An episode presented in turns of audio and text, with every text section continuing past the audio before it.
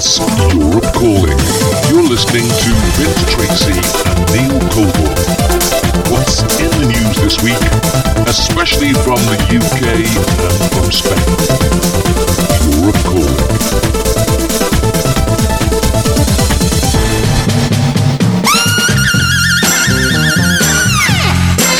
A very good day. Welcome everybody to our podcast for the 13th of December. 2022. It's Europe Calling.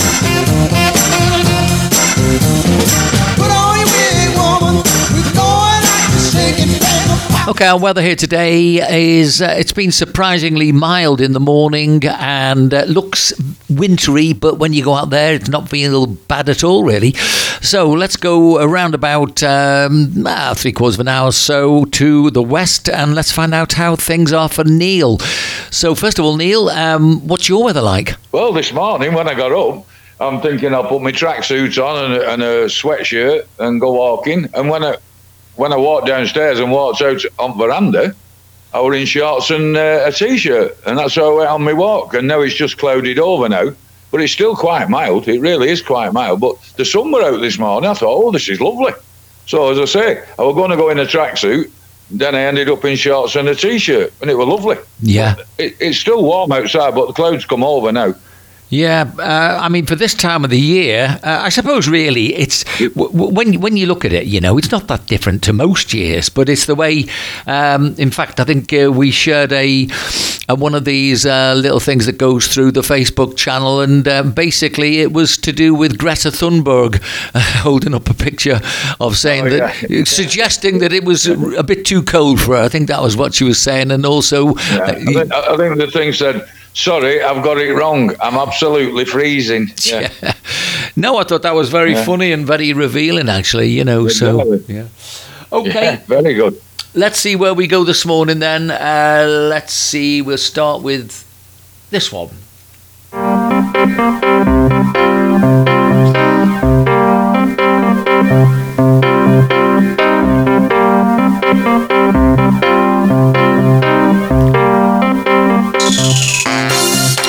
UK civil servants have been told to call their Christmas parties festive celebrations in an attempt to avoid offending other faiths. And another move to promote diversity and inclusion. Some officials have been informed they cannot drink alcohol at a celebration if one team member is teetotal. Speaking to The Telegraph, so again, we're looking at a paper which, you know, you expect to see good stuff in. One civil servant said the fallout of Partygate also played a factor in the restrictions around their end-of-year festivities. It's understood the government has not issued a blanket policy on Christmas parties, but individual managers have made their own interpretations based on the official faith and belief toolkit. So there's a lot of other rubbish in the way, but then it goes on to say one civil servant told The Telegraph that inclusivity guidance meant they had to find restaurants that did not serve alcohol because just one team member is teetotal. The individual said no one should be expected to drink alcohol at work events and that non-alcoholic drinks should always be available. However, they felt not allowing anyone to drink alcohol due to one staff member was a step too far. Another civil servant told the paper they had not been allowed to drink alcohol at their Christmas party because of Boris and the legacy of the Partygate scandal. Christmas parties are allowed in the civil service, but official guidance tells managers to bear in mind that not everyone consumes alcohol. Right, a lot of information to get through there. Basically, you can't have a drink when you go out on your Christmas festive celebrations. Oh, sorry, I said Christmas. Not allowed to say that. I've never heard such nonsense in my life, have you? Merry Christmas to everybody. And if you think we're not having a drink when we're going to our parties, forget it. Because they're saying if one person doesn't drink alcohol, this is where we went back to 98% of the people in the UK are not offended, 2% are, so we have to bow down to 2%. Not happening. It's Christmas, it's Merry Christmas and a Happy New Year, and that's how it's staying in my book as well. And if I'm going out and having a drink, then I'm going having a drink at a party or just out for the pub or anything. You can forget that malarkey. Well, I think there's a little bit more sinister background to this for me, because I think most people know that where this is coming from is probably the Muslim faith.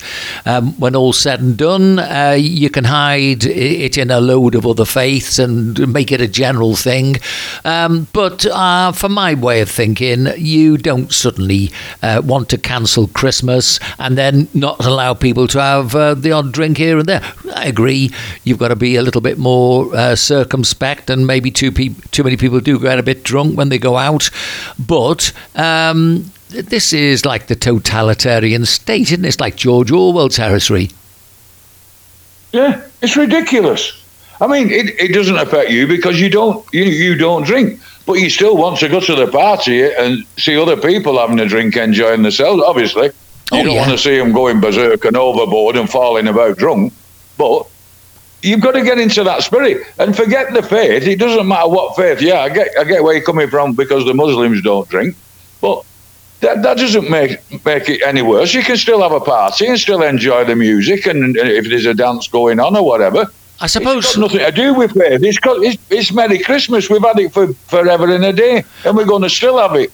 I suppose what I'm saying really is that you never hear of any other faith going on, banging on about not drinking alcohol. So that's where, for me, it's obvious that this is coming from the Muslim faith. When all's said and done, if you don't drink alcohol, fair. Yeah, if you don't. I'm not the biggest drinker. I do drink, but, I'm not the biggest drinker. But I don't tell other people you can't go and drink. I wouldn't dream of doing that. But I've seen enough evidence to suggest that other people are being told that this is the one area that nobody will ever find any alcohol. Well, I'm not too sure if I understand that, because if you look at, say, Coronation Street, which is one of the the soap operas in the UK, and you've got the Muslim community is involved now in that part of the world, and we know they've been there for donkey's years, so nothing is new, but it's almost as if, like, suddenly they've realised, oh, hang on, we can have a go through Coronation Street, about how we don't drink, but they get it all mixed up on the soaps, don't they? Yeah. I mean, they've always had Christmas parties in Coronation Street and EastEnders and Hollyoaks or whatever the other lot are called, and Emmerdale Farm and all that. No, that's just the way our life is. Why should the UK change their, habits of a lifetime and Christianity or whatever faith you are? A party is a party. You shouldn't be saying to somebody, well, out of 30 of us, he doesn't drink over there, so we're not. You lot can't drink neither. Well, that's not a party then, is it? You're just going out for just twiddle your thumbs for a few hours, but where I come from. When it comes to Ramadan, you don't turn round and say they've not given any instructions that you're not allowed to call it Ramadan. I mean, it's Ramadan for that faith, it's Christmas for our faith, and whatever the other faiths have in their faiths, it's what the word is to describe the festivity that they're going to have and enjoy. And this is another... Exactly. It's all one-way traffic, isn't it? 100%, sorry, but you're 100% right there. Nobody goes bleating on that we start saying, oh, you can't have this on Ramadan and Eid or whatever it is and all that. No, they just get on with it, and there's no mither. So where's the reminder about Christmas and Easter and all that? Why do they keep, all on tellies and, passing news things through? Oh, they're going to stop people drinking and they're going to... No, just get on with it. You've got on with it the rest of your life. We're not stopping anybody else from enjoying their faith and their parties. So why should it always keep coming down to this? That's what I can't really understand. Tolerance is something that I think most people, we don't even think about. It doesn't come into our psyche. It's Ramadan. Great, get on with it. Enjoy yourselves or do whatever you need to do. And then when it comes to the end of Ramadan, we see you having a good time. Well, come on. similarly, when it comes to the Christian festivals, they should keep exactly the same principles, and they're not doing that. All right, Neil, we'll go to... well, the next one, they might be saying, you can't buy kiddies a present at Christmas. Somebody will be telling me next minute there's no such a thing as Father Christmas. Do me a favour. Well, I mean, when we've heard it from the man himself. Anyway. Yeah, exactly. Here we go. Here's another one.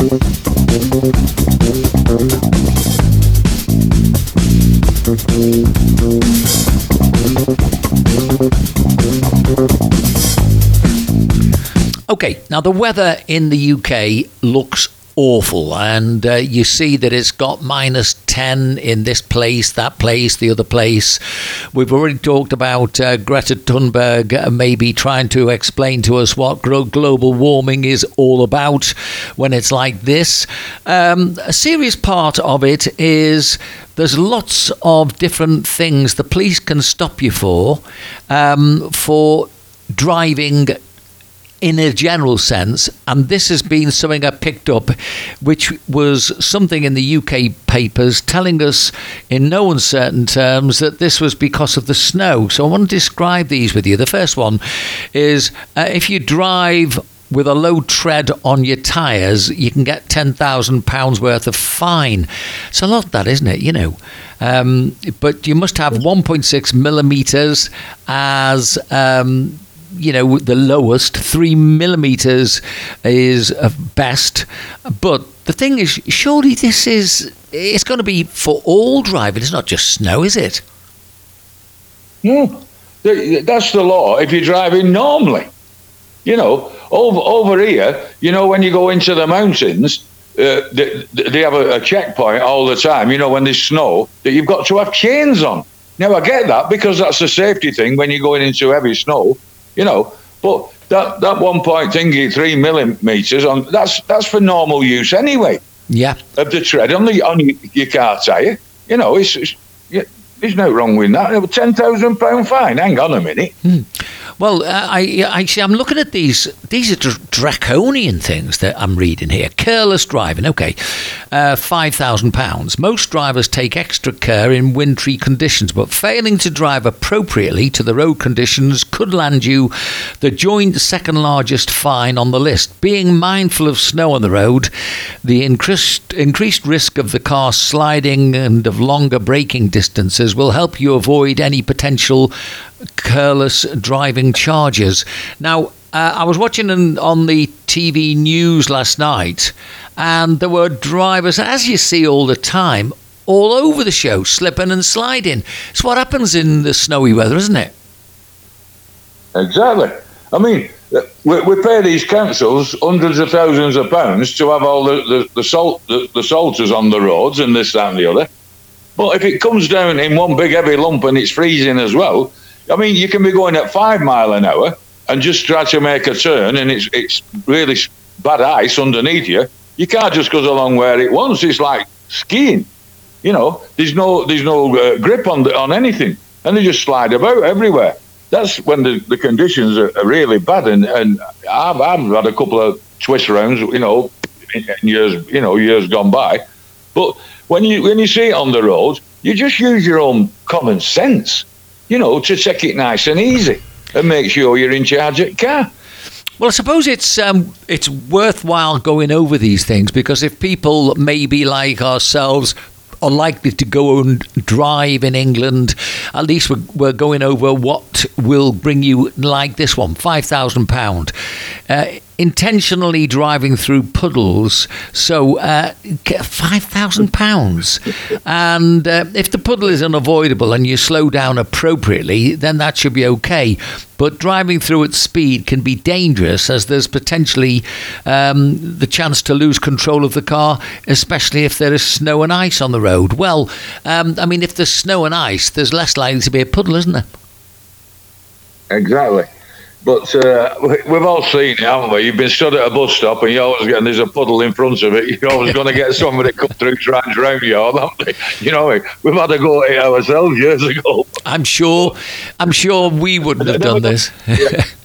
Yeah. Them at the bus stop don't find it funny, but when you see it, if like somebody's filmed it or anything, it comes on.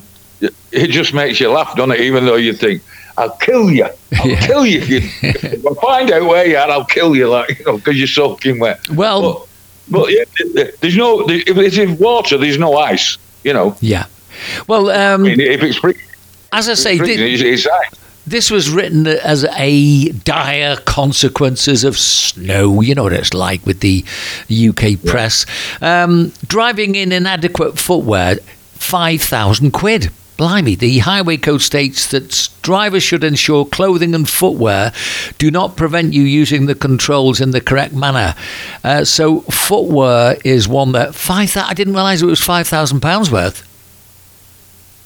I didn't know there were any fines at £5,000 and £10,000 anywhere. No, I must admit I didn't either. Yeah. But I mean, the thing is, I've seen people driving in flip-flops, and you see them here on the scooters with flip-flops. You know, you would really expect a fine, but I mean, 5,000, that is a bit excessive, isn't it? Yeah. I mean, guilty, Your Honour, on one of them. Me, scooter, when it's 37 degrees, it's flip-flops. But they then with the thing on the heel, you know, where they wrap round your heel. Yeah. Yeah. Because when I first had a go at driving with normal flip-flops on, you know, them things that come between your big toe and your little one. Yeah. When you're pulling off, sometimes it bends under. So, you know what I mean? I get that one. Yeah. You know, as long as you've got straps around the back, you know, that's okay, because they don't jam them because you're lifting your foot off and the flip-flops come in with you. But, yeah, I drive in shoes, I drive in trainers and that, but I didn't know you could get a fine, but I knew you'd get one here in Spain if you were in flip flops. Okay, you're supposed to have something with a heel strap or whatever they call it. Yeah. Yeah. The next one is 2,500. If you've got snow on the car roof, a very simple fine to avoid remembering to scrape off any snow before you set off. Failing to do so can be expensive and cause potentially dangerous situations for yourself or drivers behind you. I mean, how much snow are they talking about? Because I can't really see an avalanche being caused by a bit of snow on the roof of your car, can you? Exactly. Not only that, right, these 4x4s now, so say Ailey's going out or Anne's going out in your car, they can't even reach on top of car. So what are they going to do? It's freezing cold, it's been snowing, so you've got to go and get a step ladder to climb up it, and probably the ladder will slip from under you, you'll break your legs, and do me a favour, please. Okay, the next... I don't like it. Next one... When it does thaw, it just slides off. It don't go flying into somebody's windscreen. I couldn't believe it when I reading it. Then we go next, snow on the car lights or the number plates, £1,000. So take 30 seconds to make sure your lights are not covered and your number plate is visible. I do understand that, by the way, because obviously you can go through the cameras and nobody knows who it is. And if you haven't got your lights clear, that can cut down your visibility. So I understand that, but £1,000 again. Poof. I get that one, but if you set off and you've cleaned your number plate and you've cleaned your headlights and your rear lights and this, that and the other, and you're going out and it's snowing, so what do you do? Stop every 500 yards for keep getting out and cleaning your lights? And you can't stop the snow hitting onto your number plates and your lights. You know, so you might have cleared it, right? You've cleared it as you got out, got in the car, right, I'm going down to the shops, it's snowing. All of a sudden, copper stops. He said, whoa, you've not cleaned. I cleaned them before I come out. No, how does that work, please? Okay, well, if you've got defective... £1,000, hang on a minute. It's a lot of money, isn't it? And if you've got defective exterior lights, that's another £1,000. I mean, you know, you do need to actually look around the car, just make sure all your lights are working. I understand that one, but £1,000 does seem a bit excessive, especially when you compare that with... Well, if you compare that... It's like if a bulb... Go on, sorry, Vince. Go on, carry on. Well, I was going to say, if you compare it with when you leave your engine on while you're parked on a public road, and something that occurs regularly, you could be fined £40 for doing it. So, mind, it can be tempting to heat your car in the colder weather. But according to the Highway Code, if you have your engine on and you're stationary, when, you know, obviously you're not in a queue or something like that, £40 for that. Well, I mean, the thing is, I understand that, but then £40 is not really, it's not going to sort of upset the apple cart as much as, say, 1,000 or 2,500, as we've been reading. Yeah, I mean, that with your lights as well. I mean, you can go out, you can check all your lights, you can go over a bump, and if there's one of the dodgy bulbs, and it goes out, well, it were on when I come out. Yes. You know, and it's not on now. You know, so you go into... But now you see, you can't get at your lights.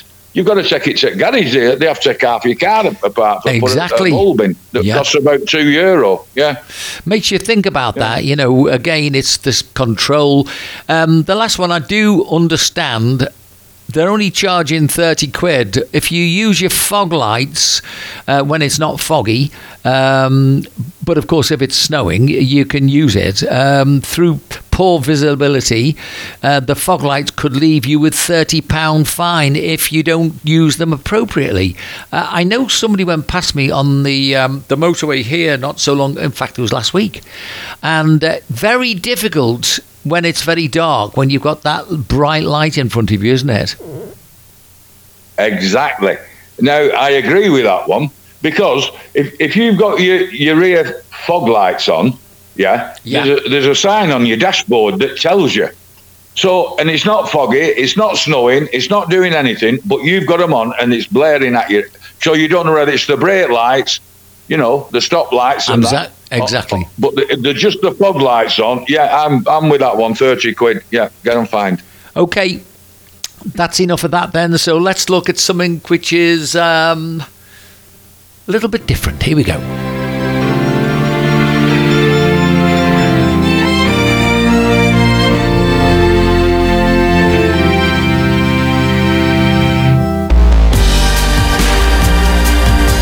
Okay. I had steam coming out of my ears when I read this, so I think you feel the same. We'll see. High Street bakers, Greggs, famous for sausage rolls and pasties. They've started letting staff put their pronouns on their name badges. So the sweet and savoury food giant says they brought in the option after a deluge of requests from staff. Now, if they choose, they can put she, her, hers, he, him, his... or they, them, theirs on their badges. They are said to be even allowed to use neopronouns, never heard of these, which can include Z, Z-E, Zia, and Fae, F-A-E, F-A-E-R. What the hell is this? Virgin Atlantic announced, among other changes, they would have a specific pronoun badge for staff. But others have been less well received. Halifax pronouns, for example, the Halifax Building Society. PR disaster last June on July sparked an exodus of customers. Took the savings out. Britons were said to have been closing their accounts en masse after the bank's social media team told them to leave if they don't like the new badges to help avoid accidentally misgendering staff. An account holder told this particular paper I was reading that he and his family had pulled out investments and savings worth £450,000. And many others said they're closing the ISAs down after they accused the bank of alienating them with pathetic virtue signalling.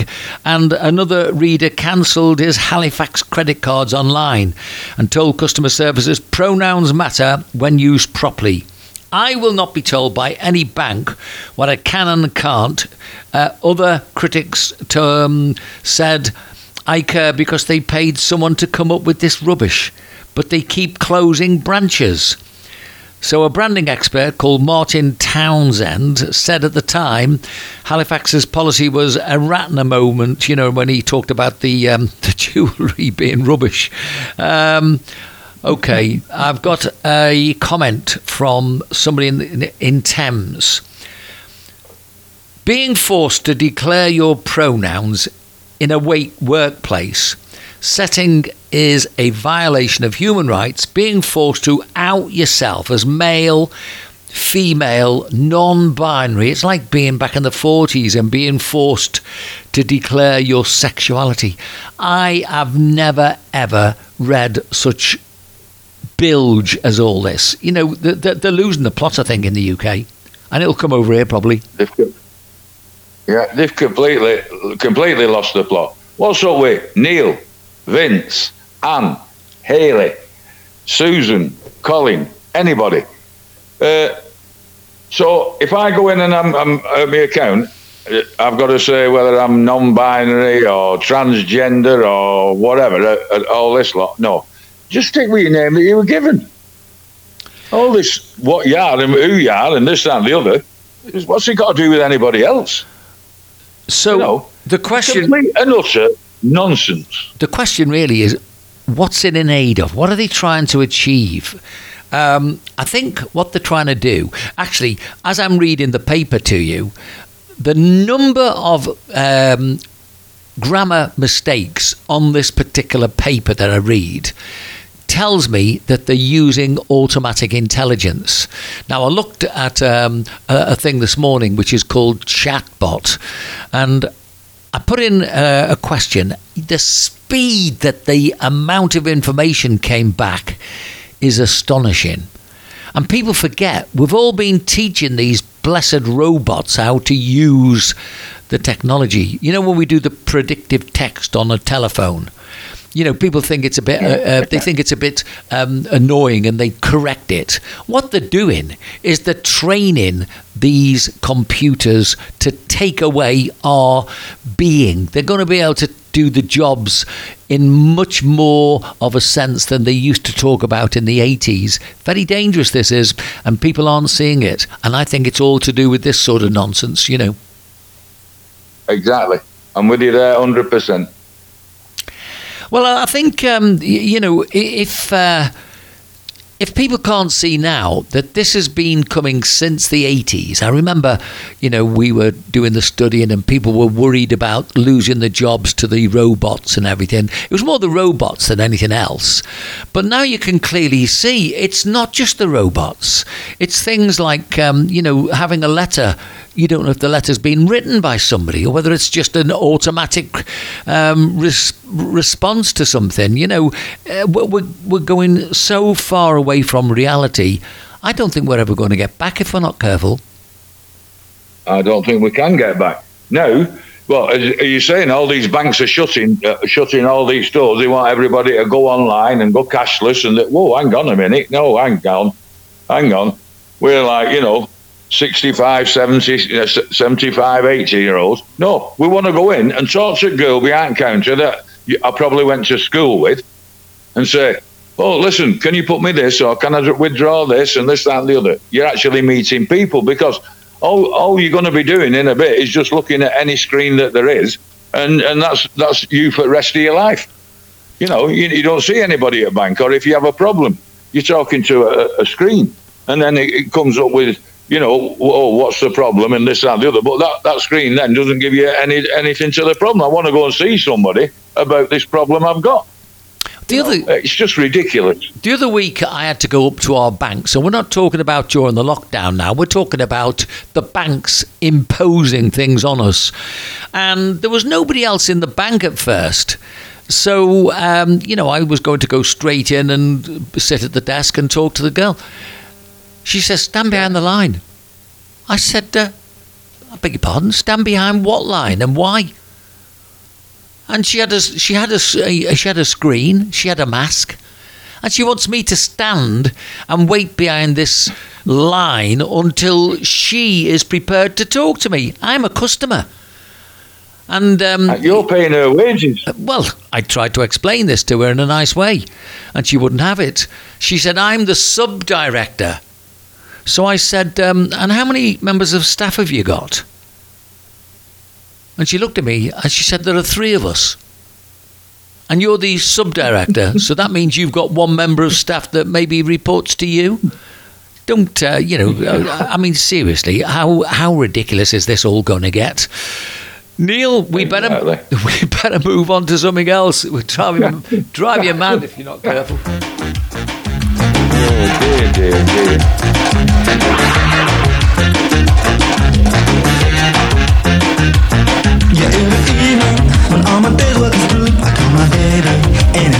Okay, now something very, very sad has happened in the UK. I first saw this article, which of course you'll know the news that has happened after it. Four children have been rushed to hospital in a critical condition after they fell through ice on a lake in Solihull. As search operations continue amid fears two more could remain trapped, emergency services were called to the scene at Babs Mill in Kingshurst, Solihull, amid freezing temperatures and icy conditions at just after 2:30 p.m. Eyewitnesses at the scene said the children had been playing near to the lake when two friends got into difficulties, prompting the others to help, only to get into trouble themselves. At a press conference on Sunday night, emergency services confirmed four children were fighting for their lives in hospital, and search efforts were continuing amid reports as two further children were involved. This, of course, is now well into the news bulletins, and it begs the question, really, what makes children always want to go and play in dangerous places? Yeah, 6, 8 and 11, I think. Three of them have died, that's what I've seen on news. Yeah. A 6-year-old, 8-year-old and an 11-year-old. Now, I'm not being funny, but, you know, some parents must say, well, what, don't be going on there. I mean, you wouldn't go in there in this weather anyway. You wouldn't go in any water, would you?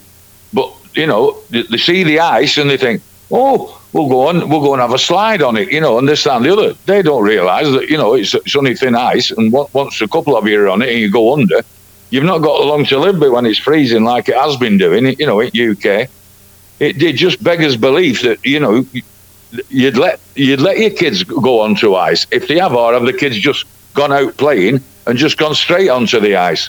But it's a dreadful, dreadful, you know, thing this to happen to young kiddies.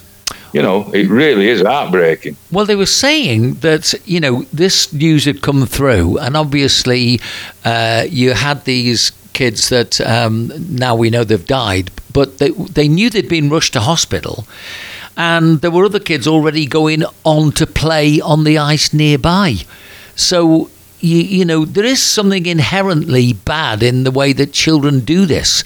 You know, if there's a rail line which they can get onto, they go and play some sort of game to see if they can leave it to the last minute before they cross the line, and the train goes by. And, you know, yeah. Oh, yeah. When you see it, your heart's in your mouth, isn't it? When you see them on them lines, they don't realise there's about 40,000 volts going through that line, some of them. They don't know it's electrified. You know, and they think it's funny. You know, you think to yourself, whoa, where have you got this from?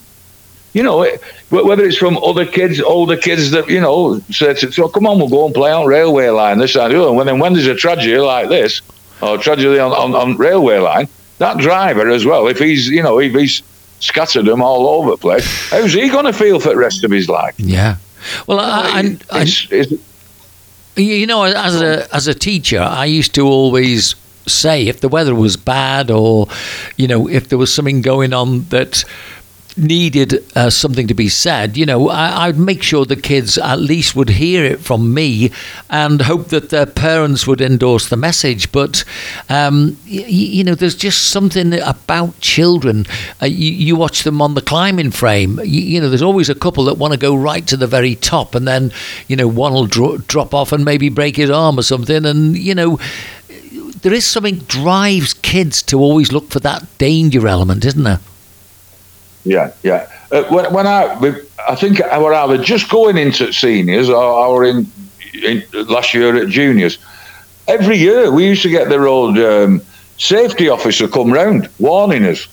You know, yeah, that's right. Certain times of the year, and going on motorways, try and cross motorways, and going on railway lines, and going, you know, into pools of water, because you still get kids go into that water, don't realise how cold it is till they go underneath. That's even in summer. We get quite a few deaths of drowning in summer for the same reason. Well, we used to have a road safety that used to come every year. And no, it don't seem to happen. If it's not on a computer, then kids won't see it anyway. Yeah.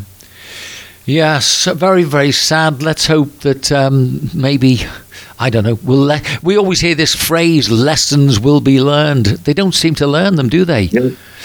But no, they don't. It's the same as these, you know, all these kids that get, you know, killed and this, that and the other in their own house and this and that. And it's always, nobody gets put to account, but we're putting measures now so this sort of thing shouldn't happen. No, it shouldn't have been happening in the first place. Never mind, you know, a few kids being killed down the line for whatever reason. Okay, we'll move on. Let's see where we go.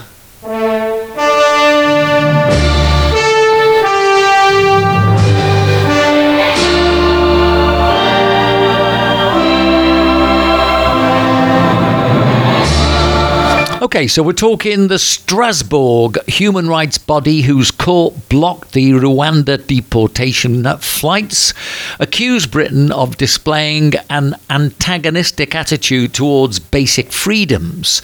The Council of Europe, which oversees the European Court of Human Rights, lashed out at the UK in a report lecturing the country on how to run its borders.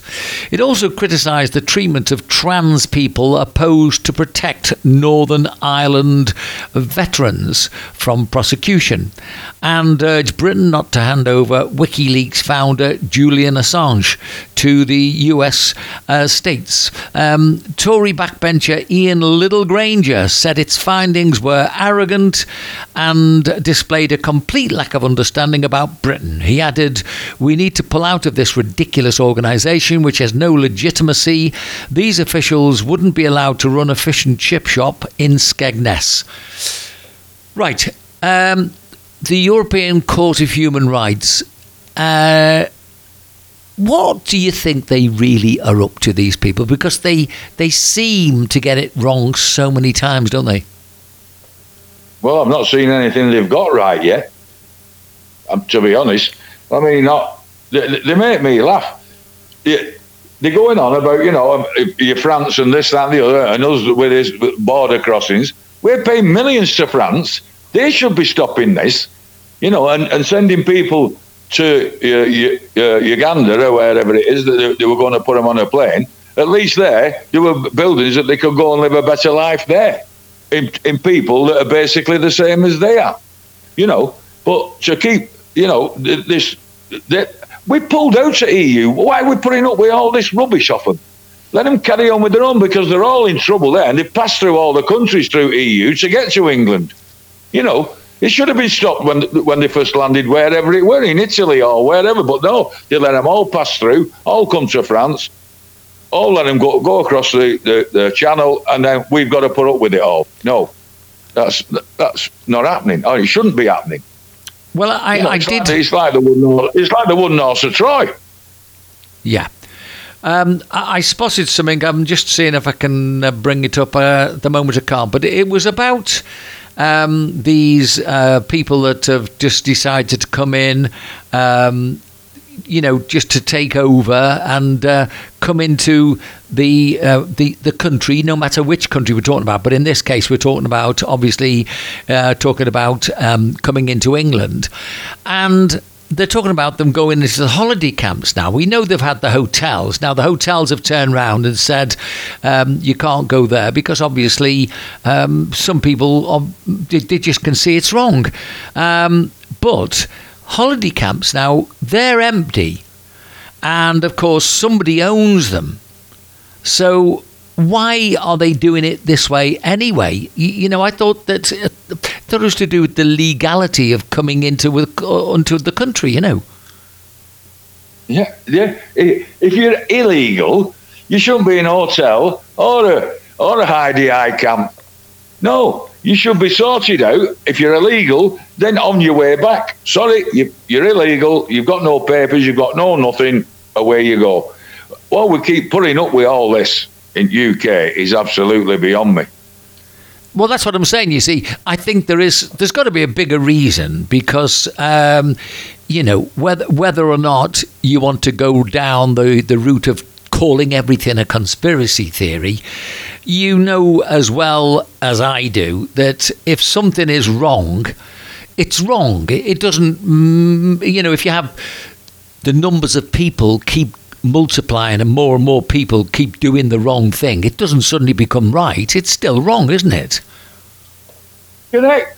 When Germany come, right, and try to invade UK, we're all fighting against it, right? No, we're not doing anything about it. Well, but we can't call it an invasion that 43,000 has come over this water this summer. You know what I mean? It makes me laugh, this. Hang on, they're not coming with guns out, but they're putting more pressure on UK's tax people. It's an absolute disgrace. Well, the only thing that I can see is that if you've got people who are coming in huge numbers, somebody is driving that huge numbers. Now, is it that really people are being kidded, or are they being funded? Something is making this happen, and as the numbers keep going and keep increasing, is it that they're being shown maybe pictures back home on TV of people that have made the trip and now they're making a lot of money? It just doesn't make any sense, really, that nobody's doing anything about it. That's what I find is very, very strange. Exactly. So why are they not stopped in Italy, Germany, France, all EU? Why are they not stopped at the first port of call? Because they're illegal in that country as they are illegal in UK. Why do they keep letting them through? No. Tell them you can't come in. You've got to go back where you've just come from. I'm sorry, but there you go. Get back in your boat and go back that way. They made me laugh here. Well, if you or I try to go anywhere, the first thing we'll have to get is our papers. If we go on a plane, you have to show your papers before you get on. You've got to show your papers when you get off. And you've got to have your papers with you in case there's somebody needs proof of who you are. And yet, first of all, they did throw a couple of families into the melting pot so that it looked like it was a legitimate party. But they don't seem to do that now, do they? They seem to be quite happy that it's just all young men. Exactly. Listen, we've always helped migrants out. And if they were coming from a place where they were likely to get killed because there were wars going on, we've always helped them out. For as long as I can remember, we've always helped people out. This is not helping people out. This is just crucifying everybody that's a taxpayer in UK. And people with hotels that they've got to put them up, says who? No. Well, government will pay you so much, which is more than what you'd get for, if somebody were coming on holiday. No, if it's wrong, like you say, if it's wrong and you're illegal, then you shouldn't be there. And you shouldn't have got through from your first port of call where you landed from. Yeah. Okay, well, I mean, the thing is, we're talking about this so often and many years now that it's obviously, I think at top level, you've got to have people who are complicit with what's going on, because if we can see it, and we've talked about it probably for a decade, then obviously we're not just unusual, but we're just ordinary people looking at what's in front of our very eyes. Now, when it comes to the change in government, when you look at the Home Secretary, you do have certain... we've had 4 Home Secretaries now who come from different parts of the world. And that does make you think, well, do they see it differently to what, do I dare call, traditionally British Home Secretaries would have seen? Yeah, Exactly. There's something going on. There's something just not right with all this, that you can just keep letting them keep coming to the UK. There's somebody funding it, or, you know, or are we just not getting strong enough? Are we just prepared to let anything happen in the UK? And then all of a sudden, it'll all jump back into your face. It'll all blow up in the faces. And then we'll go, well, we'll just sack the Home Secretary and put another one in. Yeah. But you can't do this. You've got to do exactly the same as the last one's done. What? So then I just get thrown out the same when it all goes berserk. Make me absolutely. Well, I think it's just stand up. It's just making. Yeah, go on. It just seems to be making England always weaker. Everything that can be happening at the moment, including, I think Harry is being totally manipulated and probably hasn't got his thinking head on when it's come to what's going on with the Netflix series and all that sort of stuff. I think the whole point of all this constant aggravation against the English would appear to be to diminish the country and make it weaker. That's what I see. Well, that's exactly what they're doing. Exactly what they're doing. You're letting people get away with absolute murders and God knows what, and letting the influx of anybody coming in, and all of a sudden, you're then not England anymore. You know, it's finished. You might as well wrap it up. I mean, I'm glad I'm over here now, you know. All right, Neil, well, let's find you something else.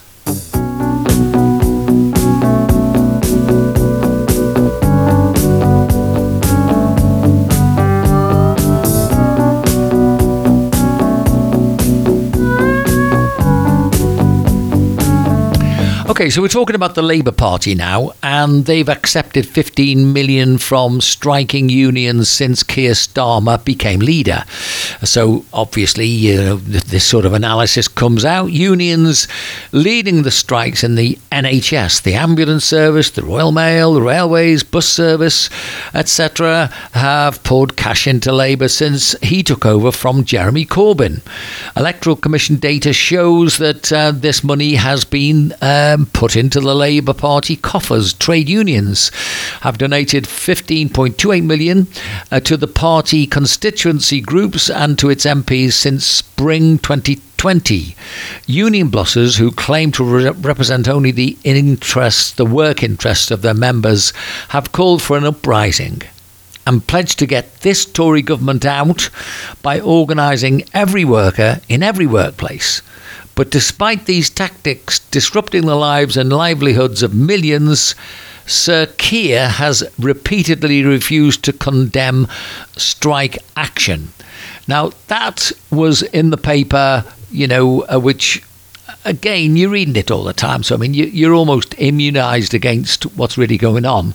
And then the big one in the morning, Mick Lynch loses his cool. The GMB's Richard Madeley tears into the RMT boss in furious row from picket line as rattled union leader accuses Radio 4's Today's Michelle Hussain of being a right-wing parrot in bizarre media round. I mean, forgetting that sort of headline, I mean, really, something is knitting these unions together almost as never before. You've even heard them talking about being like a general strike.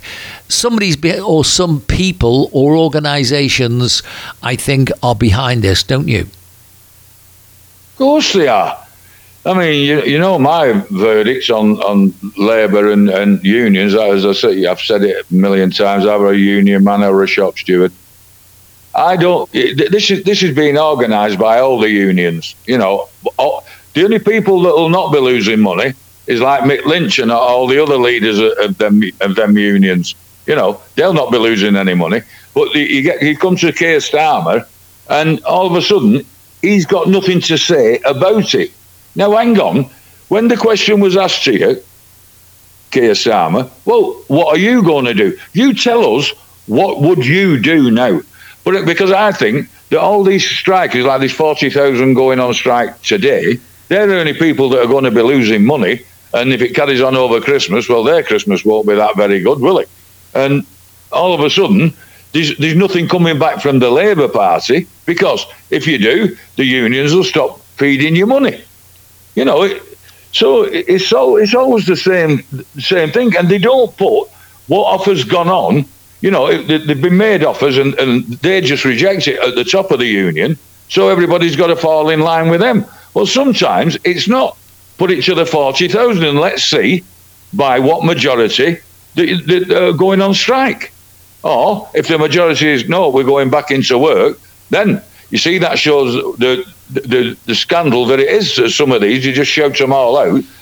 Let's just go back to motor industry with Red Ken. Right? Yeah. Look how that ruined all our infrastructure started falling bits then, you know, because you can't use that spanner, you need to use this, and you can't pick that up, and he's got to go over there. No, put it to the members themselves, and let's see where you go down the line then, because some of them would accept what they're being offered, you know. But they make me laugh, and that Keir Starmer, do me a favour, an old Labour Party. You know, they've got nothing, any ideas to come and tell us on the television or on the, you know, Wi-Fi and all this lot of what they would do. Because the last time they were in, they left us with no money anyway, and Gordon Brown sold our pension pot away. So don't talk to me about Labour and all that. Going to do everything for everybody. It's not happening. I've got to say, I don't really feel that the Conservative politicians are particularly any better, but what I do see now is my suspicions of communist international interference. I think that is totally and utterly what is behind this, knowing full well that, you know, Britain does actually have a nuclear deterrent. They want to undermine Britain. I think that is totally clear to me that that's what's going on, and I think, quite honestly, behind the union leaders that are already getting paid very good money for doing what they do, I'm amazed that the union members aren't seeing through this a lot more clearly, that they're ruining everybody's lives, yet they're not going to be ruining their own lives, are they?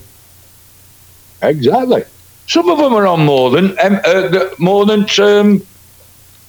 Prime Minister. Yeah. Some of these leaders at unions. Hang on, who said you could have a rise? Who gives you the rise? Themselves. You see that it's a confliction there straight away. But that's what communism is. I know exactly. I know where you're coming from, and I'm with you on that. But it's like all politicians. They vote for their own wage as well. So, you know, you're in this elite band at the top. Everybody that's making the country grow or try and grow and you know, build all the, you know, the companies up and this that and the other. And they're not going to lose any money when all these people are out on strike for 6, 7, 8, 10, 12, 14 weeks. I told you I did 9 weeks once, and it's not easy.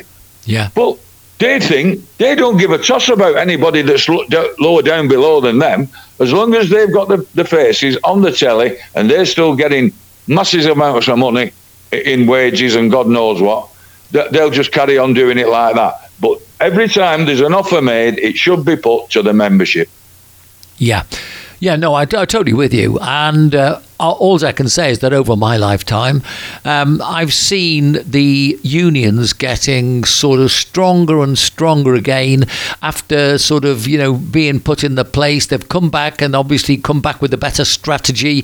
And this is the strongest one I've seen ever, you know, all the unions coming out at the same time, at a time when England could far... they just don't really need anything like this, because it's difficult for everybody as it is anyway. I mean, I have to say, I'm not impressed by the Conservatives. I think they've been awful, but I think that the Labour Party would be even worse, which is terrible to think, isn't it? Exactly. Well, Corbyn tried it, didn't he? Yeah. He really wanted everybody to go out on strike, Corbyn, and when it comes to, you know, we'll have election then, we'll see who thinks about you, you know, and your communism, your policies and this, that and the other. And next minute, he got shot down by a massive amount. Sorry, excuse me. So now it's coming up.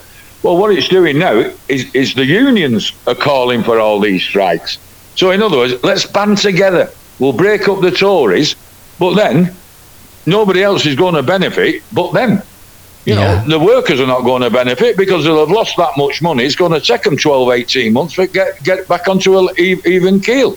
Yeah. You know, it makes me laugh. But if I were, when I was strong enough and I thought it were realistic for me to go out on strike, I didn't expect it to last 9 weeks. No. I went out on strike. And when they put the first pay rise that they offered us, but mainly ours were for job security. When they put that to us, right, we were happy to take a bit more as long as they made sure that we had job security. And it took 9 weeks to sort it out. And then everything went smooth again then, and I don't think we've had another one since. So, you know, you've got to put it to the people who it's affecting, not these that are just sat up there in the great big houses and God knows what, getting more than Prime Minister telling us we are going out on strike. Whoa, hang on a minute. Yeah. No, you're right. One lighter one to finish off with. Come on, we've got to see something a little bit better. Here we go.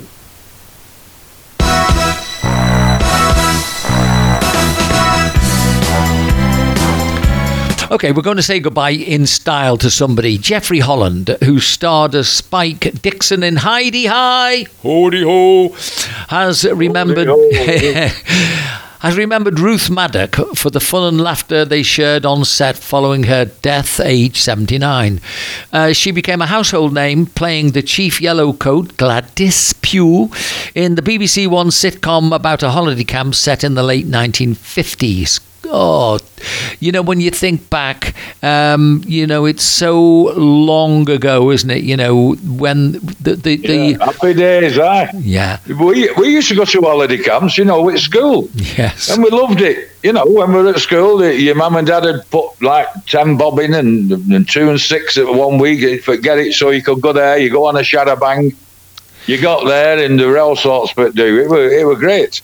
And that were a belting show. It were really funny as well. Yeah, I used to like it. And when you think back to the innocence and the way that, you know, the society has changed, my goodness. You know, if you think back to those days, did you ever see, I don't think you, well, you saw the character that was effeminate, but you didn't really see it as a gay thing. You didn't really ever worry about transgender. I don't think that existed. And then, you know, we didn't really think about any racist stuff. It was such a simple time, wasn't it? Exactly. You know, when you saw the gay characters coming on telly, you just say, oh, he's a Nancy boy. That was it, you know, and that's how he wanted to be, not all flamboyant and all that. And they were funny, and they wanted to be funny, you know. And they were doing none of this racist stuff. We had black and white minstrels. We had Al Jolson. We had now everybody's offended about everything. Your grandma knitted you a gollywog, knitted it. It were a knitted doll for a kid, and now you can't even have that. You know, that's the world coming to. I think also. I don't think it's a better place than when we were going on holidays in 50s and 60s. I definitely don't think it's a better place today than it was. No, I think you're absolutely right. And another thing, I don't remember the amount of violence and sexual content that you got on today's programmes. Don't think they were around as much in certainly the 50s and 60s, were they? No. I mean, we didn't have colour till, what were it, 66 World Cup or something. You were lucky if you seen it, you know, there were no colour tellies then. No. Everything were just down to earth and great fun. And you were out playing most of the times. I mean, some of these kids don't go out for 12 months a year. Just sat in the rooms, you know, on a phone or on an iPad or whatever.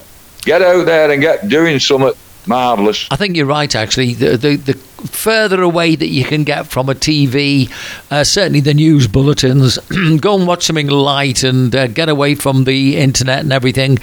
Right, well, Neil, we've put the world to rights again, so without any further ado, let me ask you for your prediction. Who's going to win the World Cup?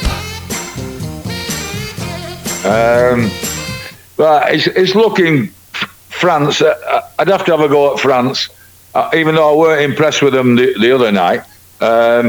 I'd like Morocco win it, to be honest. Not you know for me. What I mean? Yeah, because they put out all these teams. They've done their best, and they were always, you know, like what we call second leaguers from all the top. You know, your Frances, your Holland, your Germanys, and all that. I'd like to, you know, have unsung heroes and let them, you know, make it the first African team to win it anyway. They've done. First African team to get to where they are. Yeah. So go on, Gabba, go at them and get it won. Okay, and we don't see you for 2 weeks, so have a good break, and we look forward to seeing you in the new year. Hopefully I might get a bit of a tan in Tenerife while I'm having Christmas there, but yeah, I will definitely ring you the minute I get back, Vince. Lovely, look after yourself, have a great time. Cheers, Neil. All right, Vince, thanks very much, I'll speak to you soon, pal. And happy Christmas. Merry Christmas. Merry Christmas. Happy New Year. And a Happy New Year. Merry Christmas. Cheers, Neil. See you later, man. Bye-bye. Bye.